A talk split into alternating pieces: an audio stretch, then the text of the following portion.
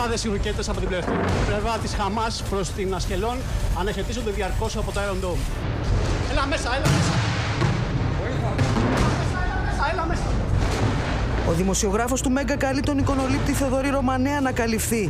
Και οι δύο με κίνδυνο της ζωής τους καταγράφουν το βίντεο ντοκουμέντο. Τη στιγμή που ξεκινάει η επίθεση της Χαμάς και η αεράμινα του Ισραήλ εξουδετερώνει τα σμήνη ρουκετών με στόχο την πόλη. Ακούτε το βήμα σήμερα. Είμαι η Μαριλένα Γεραντώνη και είναι Δευτέρα 13 Νοεμβρίου. Μαζί μου ο Γιάννης Χαραμίδης, δημοσιογράφος του Μέγκα, που βρέθηκε από την πρώτη στιγμή στο Ισραήλ μετά την επίθεση της Χαμάς στις 7 Οκτωβρίου. Γιάννη, σε ευχαριστώ πολύ που είσαι σήμερα μαζί μας. Εγώ ευχαριστώ. Πώς το βίωσες όλο αυτό, φοβήθηκες; Πάντα φοβάσαι. Πηγαίνεις κάπου που οι άλλοι φεύγουν για αρχή. Οπότε αυτό από μόνο του ως θέαμα είναι φοβιστικό. Σου δημιουργεί μια αίσθηση ανασφάλειας απόλυτης. Υπάρχει βέβαια μια ευδιάκριτη γραμμή κόκκινη ανάμεσα στο φόβο και στον δρόμο.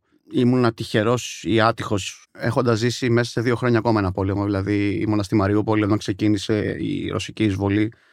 Και στο κεφάλι μας είναι όντως ευδιάκριτη η γραμμή ανάμεσα στον φόβο και στον δρόμο. Αν ξεπεράσεις αυτή τη γραμμή, θέτεις σε κίνδυνο κυρίως τους γύρω σου και μετά τον εαυτό σου. Δηλαδή, φαντάσου να βρίσκεσαι, ξέρω εγώ, σε μια απόσταση σε αυτή που βρεθήκαμε εμείς περίπου 200 μέτρα από το τείχος της Γάζας. Δεύτερη μέρα που έχει ξεκινήσει αυτό, έχει ξεκινήσει το Σάββατο 7 Οκτωβρίου. Εκατοντάδες ρουκέτε ανά δίλεπτο, τρίλεπτο πάνω από το κεφάλι σου. Κάποιες από αυτές να σκάνε πολύ κοντά, το Iron Dome.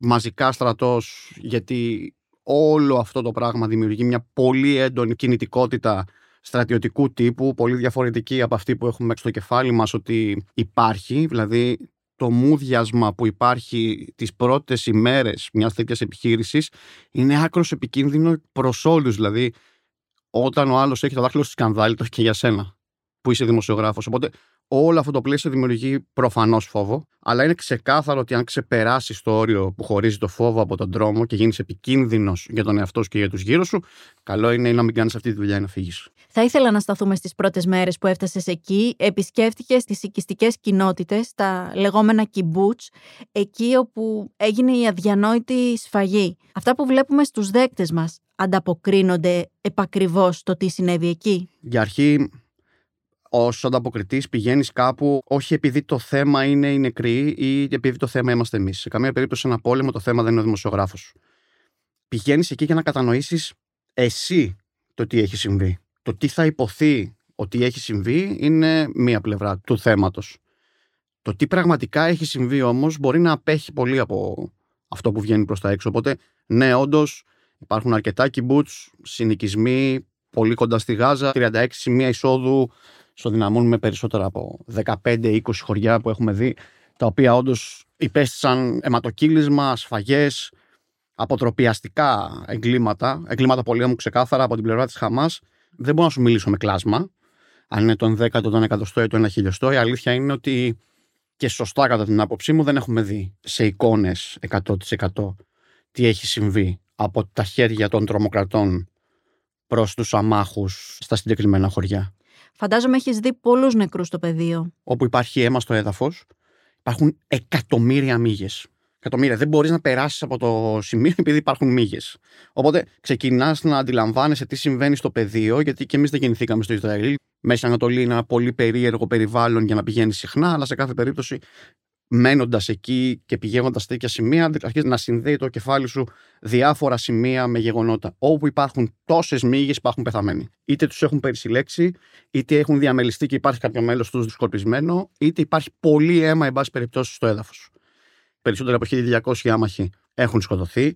Περισσότεροι από 250 στρατιώτες που βρίσκονταν στο σημείο για το Ισραήλ έχουν σκοτωθεί τις πρώτες 12 ώρες που υπήρξε ένα τεράστιο κενό αυτό το κενό πρέπει να διαρευνηθεί. Υπάρχει διαδικασία, είναι πολλές υπηρεσίες, υπάρχουν πολλά κενά. Τέλος πάντων, αναλύεται την ώρα που μιλάμε εμείς. Και υπάρχουν και άνθρωποι περισσότεροι από 240 οι οποίοι έχουν απαχθεί γιατί αυτοί οι τρομοκράτες που έμπαιναν και έβγαιναν από το τείχος είχαν τόσο χρονικό διάστημα και ήταν τόσο εντός ή εκτός εισαγωγικών ελεύθεροι για κίνηση σε Ισραηλινά εδάφη που το έχουν κάνει περισσότερες από τρεις φορές. Έμπαιναν και έβγαιναν πηγαίνοντας κόσμο.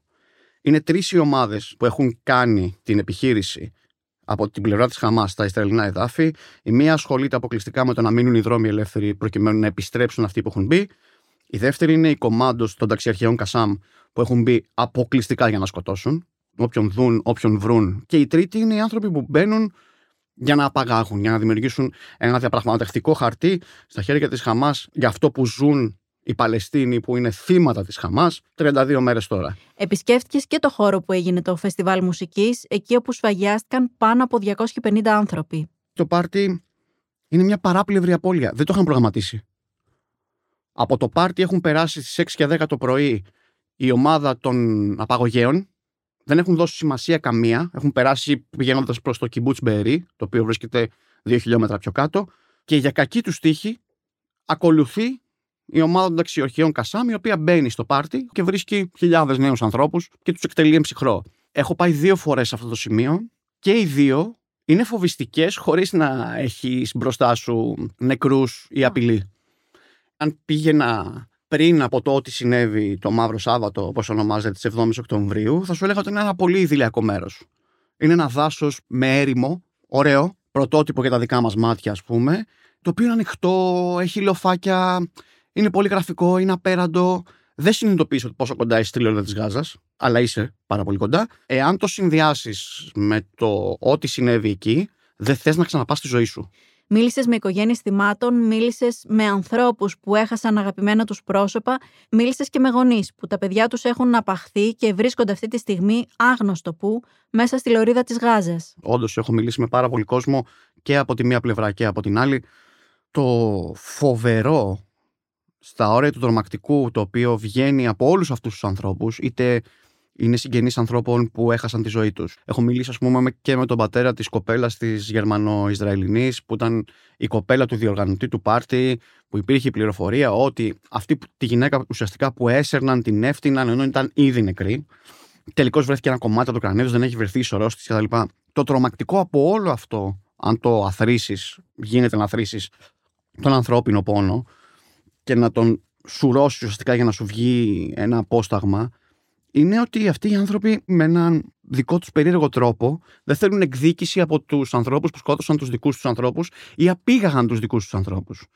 Είναι η κατηγορία αυτών που σκοτώθηκαν που λένε ότι δεν θέλω εκδίκηση, θέλω κάτι διαφορετικό γιατί 75 χρόνια τώρα κάνουμε ακριβώς το ίδιο πράγμα. Σχεδόν αιμονικά και περιμένουμε ένα διαφορετικό αποτέλεσμα που δεν πρόκειται να συμβεί. Και έχουμε και τους ανθρώπους που έχουν απαχθεί δικοί τους και τους λένε φέρτε πίσω τους ανθρώπους μας με όποιον τρόπο και δεν μας νοιάζει τι κάνετε εντός της Γάζας από την άποψη ότι μην σκοτώνετε αμάχους ρε παιδί μου, σταματήστε να το κάνετε αυτό. Αυτό είναι πιο σοκαριστικό από το να βρεθείς μπροστά σε νεκρούς ή διαμελισμένους γιατί οι Αραβο-Ισραηλινές σχέσεις διαχρονικά είναι ποτισμένες με καταστάσεις μίσους. Είναι πολλές οι εξεγέρσεις, είναι πολλές οι καταπιέσεις, οι εμπόλεμες σειράξεις, είναι πάρα πολλοί νεκροί. Είναι ένα ασύμετρο πράγμα. Όλο αυτό είναι ασύμετρο παντελώς. Δεν μπορώ να το περιγράψω, δεν μπορώ να το βάλω σε ένα πλαίσιο και να σας πω αυτό είναι το μεσανατολικό. Αλλά σε κάθε περίπτωση είναι τρομακτικότερο να υπάρχουν από την πλευρά αυτών που υπέστησαν την απαρχή του δράματος, γιατί σήμερα μιλάμε για σχεδόν 10.000 νεκρούς εντός της Παλαιστίνης. Μιλάμε για 5.000 σχεδόν παιδιά εντός της Παλαιστίνης. Οι περισσότεροι είναι άμαχοι, δηλαδή αν έχουν σκοτώσει 11.000 ανθρώπους που είναι της Χαμάς, εξάλλου έχουν εξαλείψει τη Χαμάς. Για να επιμένουν και να συνεχίζουν επιχειρησιακά εντός της πόλης της Γάζας, σημαίνει ότι έχουν τελείως διαφορετικό σχεδιασμό.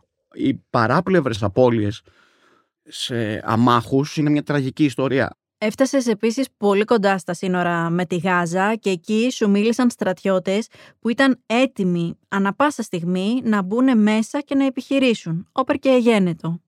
Κάποιοι από αυτούς έχουν επιχειρήσει αρκετές φορές. Είναι αρκετά έτοιμο πολέμη. Οι άνθρωποι που σήμερα βρίσκονται εντός της Γάζας δεν είναι κληρωτοί. Δεν είναι οι άνθρωποι που έχουν πάρει ένα χαρτί μετά από χρόνια εκπαίδευσης και έχουν μπει μέσα στη λωρίδα της Γάζας. Είναι εξαιρετικά έμπειρες οι μονάδες επέμβασης και γι' αυτό και είναι και ακόμα μεγαλύτερο το πλήγμα.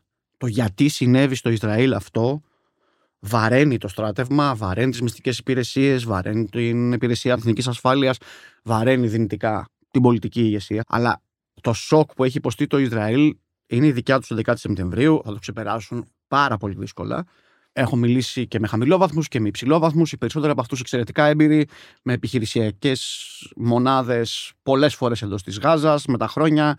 Δεν έχω βρει κάποιον ο οποίος δεν ήταν έτοιμος γι' αυτό. Παρά τα αυτά, υπάρχει ένα μοτίβο το οποίο συνάντησα στους περισσότερους από αυτούς, το οποίο εδράζεται στο έχει αξία.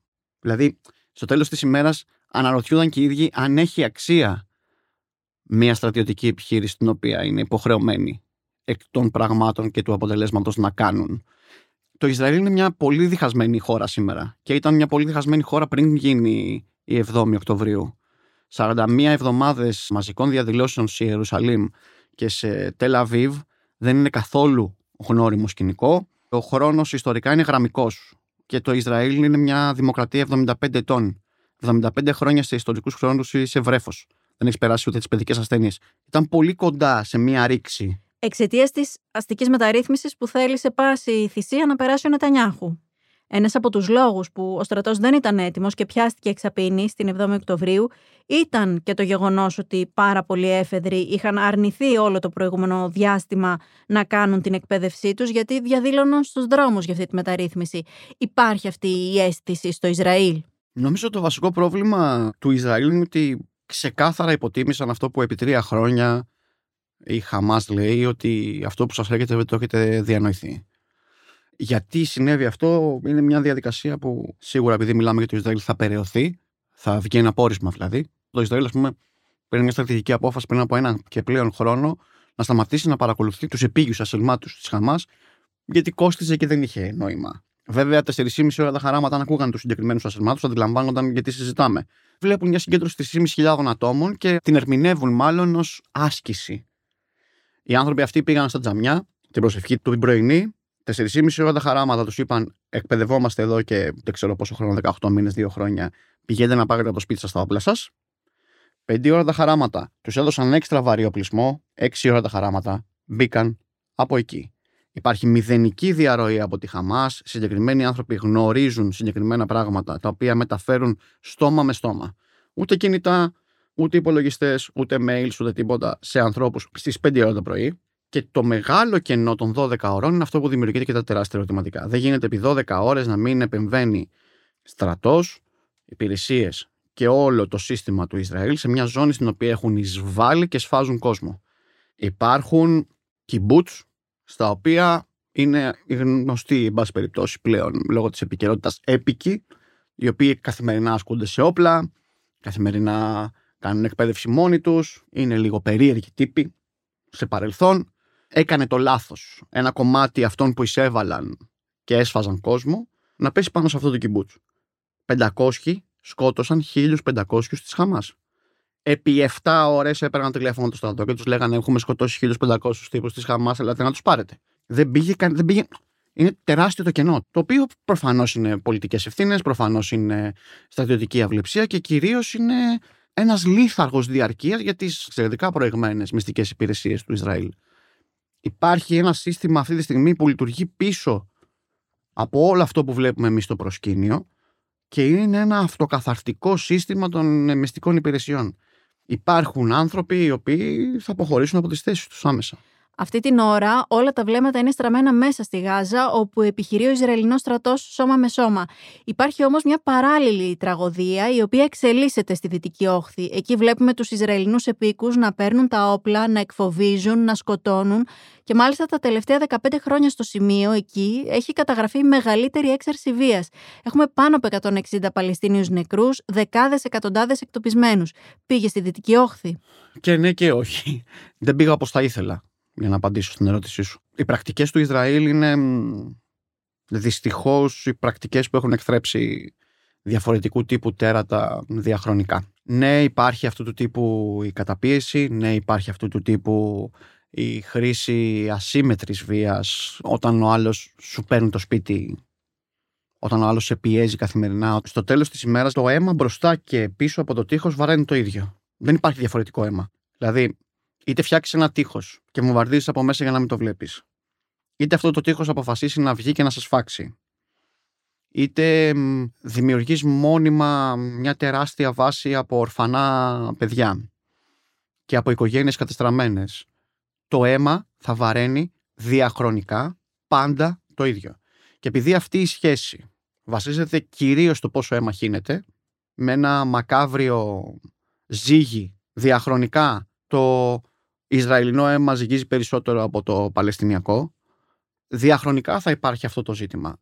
Η κυβέρνηση Biden έχει κάνει τρία διαβήματα πριν φτάσουμε σε αυτό, καταγγέλλοντας την πρακτική επικισμού του Ισραήλ στη Δυτική Όχθη. Είναι μια διαδικασία δύσκολη. Είναι ο σημαντικότερος σύμμαχος. Ο Τζο Μπάιντεν είναι ο πρώτος πρόεδρος στα πολιτικά χρονικά των ΗΠΑ που πάτησε το πόδι του στο Ισραήλ σε εμπόλεμη κατάσταση. Έρχομαι στο Ισραήλ με ένα μήνυμα. Δεν είστε μόνοι σας. Δεν είστε μόνοι σας. Όσο υπάρχουν οι Ηνωμένες Πολιτείες και θα υπάρχουν για πάντα, δεν θα σας αφήσουμε ποτέ μόνου. Επειδή ήμουνα στο Τελαβίβ, ξέρω πολύ καλά τι σημαίνει έρχεται Αμερικανός πρόεδρος στο Ισραήλ. Δεν μπορείς να βγεις, δεν μπορείς να μπεις, δεν μπορείς να κουνηθείς και που βγαίνεις από το ξενοδοχείο είναι πολύ. Παρ' όλα αυτά, το πρόβλημα εδώ είναι ότι αιμονικά επιμένουμε να ζυγίζουμε το ίδιο αίμα σε διαφορετικό μακάβριο ζύγι. Δεν λύνεται με αυτόν τον τρόπο. Δεν υπάρχει πλαίσιο που να λέει ότι Α, μένεις στην Τζενίν, είσαι 10 χρονών, πέταξες πέτρα, δικαιούσε μια σφαίρα. Δεν υπάρχει αυτό. Σε κυδεύουν ως μάρτυρα. Γιατί αυτό ακριβώς εκμεταλλεύονται οργανώσεις όπως η Ισλαμική Τζιχάντ, η Χαμάς. Αυτό που τους δίνει το Ισραήλ εκμεταλλεύονται. Οι ταξιαρχίες Κασάμ είναι άνθρωποι που μπαίνουν και αφήνουν πίσω τους μόνο νεκρούς. Το playbook της Χαμάς δεν είναι εξαφανίστε το Ισραήλ, είναι εξαφανίστε τους πάντες. Εάν δεν είναι στο ίδιο δόγμα με εμάς. Και το είδαμε να συμβαίνει μέσα στα κυμπούτ, όπου σκοτώνανε παιδιά, σκοτώνανε μεγάλους, αδιακρίτως, όποιον έβρισκαν μπροστά τους. Σωστά το Ισραήλ λέει ότι δεν συνομιλώ με τη Χαμάς. Με τη μόνη διαφορά ότι με κάποιον πρέπει να συνομιλήσεις, αδελφέ μου όμως. Εδώ μιλάμε για δύο μέτρα και δύο σταθμά σε μια διάρκεια 75 ετών. Θα πρέπει να σταματήσει να αλλάξει αυτού του τύπου η πολιτική. Δεν υπάρχει τέτοιου τύπου πολιτική που να σε οδηγήσει σε θετικό αποτέλεσμα. Η φράση Νετανιάχου ότι θα μείνω για διευκρίνηση στο χρονικό διάστημα εντός της Γάζας δεν έχει δημιουργήσει πολιτικό πρόβλημα σε Ηνωμένες Πολιτείες και Ηνωμένο Βασίλειο. Μέσα σε 48 ώρες. Αντιλαμβάνεστε τα μεγέθη και το εύρος του προβλήματος, πώς γίνεται εξαγωγή το πρόβλημα σε όλο τον κόσμο. Είναι τεράστιο πρόβλημα το Μεσανατολικό. Και δεν λύνεται με τον τρόπο που προσπαθούμε να το λύσουμε 75 χρόνια. Όλες αυτές τις μέρες πήγες παντού. Μεταφέρθηκες και σε μια άλλη διακεκαυμένη ζώνη, εκεί όπου οι εχθροπραξίες με τη Χεσμολάχ έχουν κλιμακωθεί, στα βόρεια σύνορα του Ισραήλ. Τι κατέγραψες εκεί; Πολλοί κόσμος, πολύ καλά εκπαιδευμένος, πάρα πολύ καλά κεφάλαια, όπλα μεγάλου βεληνικούς δυνητικά, όχι απλές ρουκέτες, τάγματα, προκεχωρημένες θέσεις, κινήσεις στο πεδίο, γνώση του πεδίου, συντεταγμένη κίνηση, χτυπήματα. Έχει απώλειες στο Ισραήλ, στο βορρά. Σε στρατιωτικό δυναμικό έχει απώλειες. Όχι μεγάλες, αλλά απώλειες. Απώλειες χωρίς να χρειαστεί να μπει στο Λίβανο και να πολεμήσει του Χεσμολά. Φτάσαμε με το Θοδωρή Ρωμανία μέχρι τη Μετούλα. Η Μετούλα είναι μια πόλη που στα αριστερά της ακουμπάει στο Λίβανο και στα δεξιά της ακουμπάει στη Συρία. Την ημέρα που ήμασταν εκεί, την ακριβώς επόμενη μέρα κοινώθηκαν όλοι αυτοί οι οικισμοί. Όλες αυτές οι πόλεις, ο στρατός έχει πάρει τη θέση τους, είναι στρατιωτικοποιημένες ζώνες, δεν μπαίνεις, δεν βγαίνεις. Αλλά σε κάθε περίπτωση, την ημέρα που ήμασταν εκεί, οι βομβαρδισμοί από το πυροβολικό ερχόντουσαν από το πίσω μέρος εκεί που βρισκόμασταν και αναρωτιόμασταν, όταν ρωτήσαμε τέλος πάντων και μπορούσαμε να βγάλουμε μια άκρη, μας είπαν: Παιδιά, δεν βομβαρδίζουμε από εδώ το Λίβανο τη Συρία βομβαρδίζουμε. Θέλω να πω ότι το Ισραήλ έχει μέτωπα. Δεν είναι ένα μονοδιάστατο πράγμα. Το Μεσανατολικό περιλαμβάνει τη Λόρβα της Γάζας, περιλαμβάνει τη Δυτική Όχθη, περιλαμβάνει και όλο τον αραβικό κόσμο με τον οποίο έχει μπλεξίματα το Ισραήλ εδώ και 75 χρόνια. Ενδικαίο και εναδίκο. Σε κάθε περίπτωση η Χεσμολά είναι πολύ σοβαρότερος αντίπαλος, να πω ότι είναι στρατός. Η Χεσμολά είναι ένα κράτος εν κράτη, μια παραστρατιωτική παύλα πολιτική οργάνωση με έναν άνθρωπο που από το 1992 και μετά που έχει αναλάβει τα ενία της την έχει κάνει εξόχως αυτόνομη και ανεξέλεγκτη από την κυβέρνηση του Λιβάνου. Τα κεφάλαια που παίρνεις η Χεσμολά είναι πολύ περισσότερα και πολύ πιο ανεξέλεγκτα από την Τεχεράνη από ότι αυτά που φτάνουν στα χέρια της Χαμάς. Δεν έχει ανάγκη από τούνελ και έχει διαθέτει οπλικά συστήματα χωρίς να ξέρουμε ποια είναι αυτά τα οποία είναι σαφώς πολύ πιο προηγμένα από τις ρουκέτες που κατασκευάζει σε υπόγεια εργοστάσια η Χαμάς. Εάν η Χεσμολά αποφασίσει, γιατί μέχρι στιγμής δεν το κάνει, να κάνει επίθεση, εισβολή, τζιχάντ, ιερό πόλεμο, με το Ισραήλ, θεωρώ δεδομένο ότι οι Ισραηλοί θα απαντήσουν φτάνοντας στη Βηρητό. σε αυτό το κλίμα και σε αυτό το μήκος κύματος είναι και η προσέλευση δύο αεροπλανοφόρων ενός πυρηνοκίνητου υποβρυχίου και περισσότερων από 17.000 ανθρώπων των ενόπλων δυνάμεων των ΗΠΑ στη ζώνη. Δεν είναι το θέμα μας στο νότιο τμήμα, είναι το θέμα μας στο βόρειο τμήμα. Είναι δύσκολη η διαχείριση της Χεσμολά. Κατά την άποψή μου, θα μας απασχολήσει εντόνως ακριβώς το επόμενο χρονικό διάστημα και θα εξαρτηθεί και το πόσο έντονα θα μας απασχολήσει από το τι θα αποφασίσει να πράξει την επόμενη μέρα για τη λωρίδα της Γάζας ο Νετανιάχου. Σημαντικό κεφάλαιο στην περιοχή επίσης η Ορδανία. Νομίζω ότι ο πλέον εξορροπιστικός παράγοντας σήμερα στην περιοχή είναι η Αίγυπτος. Δηλαδή, αν η Αίγυπτος αποφασίσει να κάνει ένα βήμα πίσω με το οποιοδήποτε αντάλλαγμα από τις ΗΠΑ, το Κατάρ, το Ισραήλ, δεν ξέρω ποιον, και δώσει αέρα στον άμαχο πληθυσμό των Παλαιστινίων για κάποιο χρονικό διάστημα, μέχρι να ολοκληρωθεί η επιχείρηση του Ισραήλ μέσα στην πόλη της Γάζας και στη λωρίδα της Γάζας, μέχρι οι Αμερικανοί να μπορέσουν να δουν πού θα κάτσει η μπίλια, γιατί έχω την αίσθηση ότι το σύστημα Νετανιάχου με τους ακραίους που έχει η κυβέρνηση δύσκολα θα συνεχίσει να παραμένει, είτε με πρόορες είτε με επιβεβλημένες εκλογές. Δεν ξέρω πώς ακριβώς θα συμβεί. Θα είναι μετρημένες ημέρε τους. Νομίζω ότι έχει υπογράψει τον πολιτικό του θάνατο. Δεν θα τους συγχωρέσει ποτέ κανείς ότι ήταν ο πρωθυπουργός της χώρας, όχι που πήγε να αλλάξει τη διαδικασία, τη δομή της χώρας, αλλά που επέτρεψε να υπάρξει συγκεκριμένη εισβολή, οι σφαγές και η απώλεια με ομοιρία 240 ανθρώπων. Δηλαδή, ακόμα και να ανατινάξει, ξαϊλώσει, κόψει τη γη, κόψει τη λωρίδα της Γάζας και την κάνει νησί και γλιτώσουν μια και καλή από τους ανθρώπους που είναι μέσα στη λωρίδα της Γάζας. Δεν νομίζω ότι η κοινωνία αυτή τη στιγμή μπορεί να ανεχτεί αυτό που έχει συμβεί.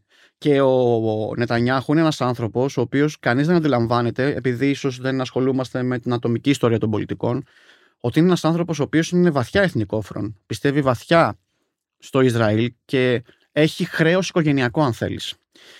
Η επιχείρηση Έντεμπε είναι μια επιχείρηση που έχει γίνει το 1976. Παλαιστίνοι και Γερμανοί τρομοκράτες στην Αθήνα κάνουν ε, αεροπειρατεία σε ένα αεροσκάφος με Ισραηλινούς. Το αεροσκάφος αυτό πηγαίνει πρώτα στη Λιβύη και στη συνέχεια στο Έντεμπε, στην Αφρική. Οι Ισραηλινοί κομμάντος καταφέρνουν με ένα συγκεκριμένο τρόπο. Κατεβαίνουν και από τους 106 ομήρους διασώζουν τους 103. Αδιανόητο νούμερο, έτσι. Έχουν εκτελέσει όλους τους τρομοκράτες κτλ. Η μοναδική απώλεια που έχουν είναι ο αδελφός του Νετανιάχου κομμάντο της συγκεκριμένης επιχείρησης. Ο Νετανιάχου προέρχεται από μια οικογένεια που αντιλαμβάνεται τι σημαίνει δίνω τη ζωή μου για το Ισραήλ. Όποιες και αν είναι καλές του προθέσεις στο συγκεκριμένο θέμα, οι ακραίοι εταίροι του, άνθρωποι που λένε εξαϊλώστε τους ανθρώπους αυτούς από την Παλαιστίνη, δεν υπάρχει αθώος Παλαιστίνη, ας πούμε.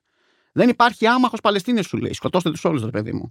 Και είναι κυβερνητική αυτή, έτσι. Μιλάμε και υπουργοί. Σε κάθε περίπτωση, είμαστε δυστυχείς ως δημοσιογράφοι, δυτικοί δημοσιογράφοι, που σήμερα δεν μπορούμε ή δεν θέλουμε να καλύψουμε και τις δύο όχθες του Ρουβίκονα. Τη μία τη διαβήκαμε, να καλύψουμε και την άλλη. Να έχουμε απόλυτη αίσθηση, γιατί ό,τι σερβίρεται σε ένα πόλεμο, από το πόλεμο του κόλπου και μετά, δεν είναι απαραίτητα αλήθεια αλλά έχουμε απόλυτη αίσθηση της καταστροφής εντός. Κλείνοντας, οι Ισραηλινοί λένε ότι έχουν δώσει πολλές φορές εντολή εκένωση. Παρόλα αυτά, λένε κιόλας ότι η Χαμάς εμποδίζει τους Παλαιστινίους εντός του θύλακα, είτε παίρνοντας τα κλειδιά των αυτοκινήτων τους, είτε βάζοντας οδοφράγματα. Το κάνει, αλλά ακόμα και αν δεν το έκανε, είναι εξόχως δύσκολο να φύγεις μέσα από ερήπια. Πώς θα φύγεις; Δηλαδή, ας πούμε ότι βρίσκεσαι στο επίκεντρο των επιχειρησιακών αναγκών του Ισραήλ σήμερα, το οποίο είναι τον Αλσίφα πιστεύουμε ότι κάτω από το Αλσίφα είναι το δικητήριο της Χαμάς. Καταρχήν γι' αυτό θα πρέπει να δώσουν αποδείξεις έτσι. Οπτικές, ότι το δικητήριο της Χαμάς είναι κάτω από το Αλσίφα. Για αρχή. Γιατί το να χτυπάς ένα νοσοκομείο είναι άλλο και το να χτυπάς το δικητήριο της Χαμάς είναι ένα άλλο πράγμα. Α πούμε ότι βρίσκεσαι στο Αλσίφα. Με ποιο τρόπο πιστεύουμε ότι χωρίς καύσιμα 32 μέρες, χωρίς ρεύμα 32 μέρες και χωρίς νερό μπορεί κάποιος να φύγει και να πάει στο νότιο τμήμα της Γάζας; Όχι το νότιο τμήμα της Λωρίδας, της πόλης της Γάζας. Να κάνει δηλαδή 15 χιλιόμετρα μέσα σε τι; Σε χαλάσματα, σε δρόμους που βομβαρδίζονται, σε δρόμους που μπορεί να βρεθεί απέναντι από τις ειδικές δυνάμεις του Ισραήλ. Που εγώ προσωπικά σε μια εμπόλεμη ζώνη δεν κατηγορώ κανέναν. Δηλαδή, αν επειδή βρέθηκα σε μια επιχείρηση των ειδικών δυνάμεων στη Ισδερότ, συμβαίνουν ατυχήματα. Θέλω να πω. Πώς θα κατέβει; Ωραία, εκενώστε το. Είναι το λεγόμενο knock-knock policy. Μηνύματα, εκενώστε. Πού να πάει, είναι η ερώτηση. Αφού κλείνεται και τη ράφα. Ωραία, πού να πάει; Να φύγει, πού να πάει; Και δεν μιλάμε τώρα για 5, για 3, για 2.000, όχι πως έχει λιγότερη βαρύτητα η ζωή, αριθμητικά όταν τη βάλουμε σε απόλυτους αριθμούς. Αν έχουν μείνει τώρα αυτή τη στιγμή στην πόλη της Γάζας, ξέρω εγώ, 200.000 άνθρωποι, άμαχοι, πώς θα φύγουν; Α πούμε ότι δεν αντιμετωπίζουν την κάνη του όπλου της Χαμάς. Είτε εκρηκτικά με τα οποία τους βομβαρδίζουν έτσι γιατί τους έχουν ε, για αναλώσιμους και ασπίδες και οι ίδιοι. Πώς θα φύγουν; Και αντί και φεύγουν, πού θα πάνε; Πόσο μακριά θα πάνε; Όλο αυτό το πράγμα δεν μπορεί να μην δημιουργήσει κάτι χειρότερο εάν δεν του δώσεις την επίβλεψη και την προστασία και την πραγματική φροντίδα που του πρέπει. Εάν δεν αντιληφθείς ότι τα παιδιά της Γάζας είναι παιδιά όπως και τα παιδιά του Ισραήλ, δεν γίνεται να ζήσεις σε αυτό τον κόσμο με ένα φράχτη που θα χωρίζει τον πολιτισμό από το μηδέν. Δεν γίνεται στα δεξιά του φράχτη να υπάρχει το συνάπειρο και στα αριστερά το πλην άπειρο. Και δεν γίνεται ο φράχτης να είναι ένα τεράστιο δεν με νοιάζει. Γιατί εντός του θα φυτρώσει σίγουρα κάτι ακαθόδες. Όσο πιο πολύ το ποτίζεις με μίσος, τόσο πιο ακαθόδες θα είναι αυτό που θα φυτρώνει. Δεν γίνεται επίσης να πιστεύεις ότι μπορείς με μια χερσαία όσο μεγάλη, οργανωμένη, άρτια, φανταστική επιχείρηση κι αν είναι, ότι θα εξαλείψεις ένα καρκίνωμα του τύπου Χαμάς που έχει φτιάξει μια υπόγεια Γάζα και έχει τον τρόπο να τη φτιάξει απλώς αναδυνάζοντάς την. Αυτό το πράγμα που ονομάζεται Χαμάς δεν χρειάζεται να το αναδυνάξει στα τούνελ για να συνεχίσει να γεννιέται. Αρκεί εσύ να εξακολουθήσεις τους διαχωρισμούς με τα τείχη, το μίσος, τους βομβαρδισμούς, τους επικισμούς, τη καταπίεση. Εάν συνεχίσεις να το κάνεις η Χαμάς δεν θα εξαλειφθεί ποτέ. Είσαι το ποτιστήρι της Χαμάς ρε παιδί μου. Αυτό είναι. Εσύ πρέπει να σταματήσεις να την ποτίζεις. Εσύ είσαι ο πολιτισμός. Εάν εσύ ως πολιτισμός δεν δώσεις πολιτισμό, μην περιμένεις να λάβεις και πολιτισμό. Γιάννη, σε ευχαριστώ πολύ. Όσα μας είπες ήταν συγκλονιστικά. Να είστε καλά. Είμαι η Μαριλένα Γεραντώνη και κάθε μέρα σας παρουσιάζουμε ένα θέμα με τη βοήθεια των δημοσιογράφων του Βήματος και έμπειρων αναλυτών. Ευχαριστούμε που μας ακούσατε. Ακολουθήστε το Βήμα σήμερα στο Spotify ή στα Apple Podcast για να μην χάνετε κανένα επεισόδιο. Το επεισόδιο αυτό επιμελήθηκε Κατερίνα Μπακογιάννη, δημοσιογραφική παραγωγή Έλενα Κούση, με τη βοήθεια της Κατιάνας Καλιγέρου και της Σωτηρίας Δημητρίου. Ηχοληψία και τεχνική επεξεργασία ήχου, Ηλέκτρα Σιθιανάκη και Στέλιος Τριανταφύλου. Το βήμα σήμερα. Εξηγούμε τις ειδήσεις.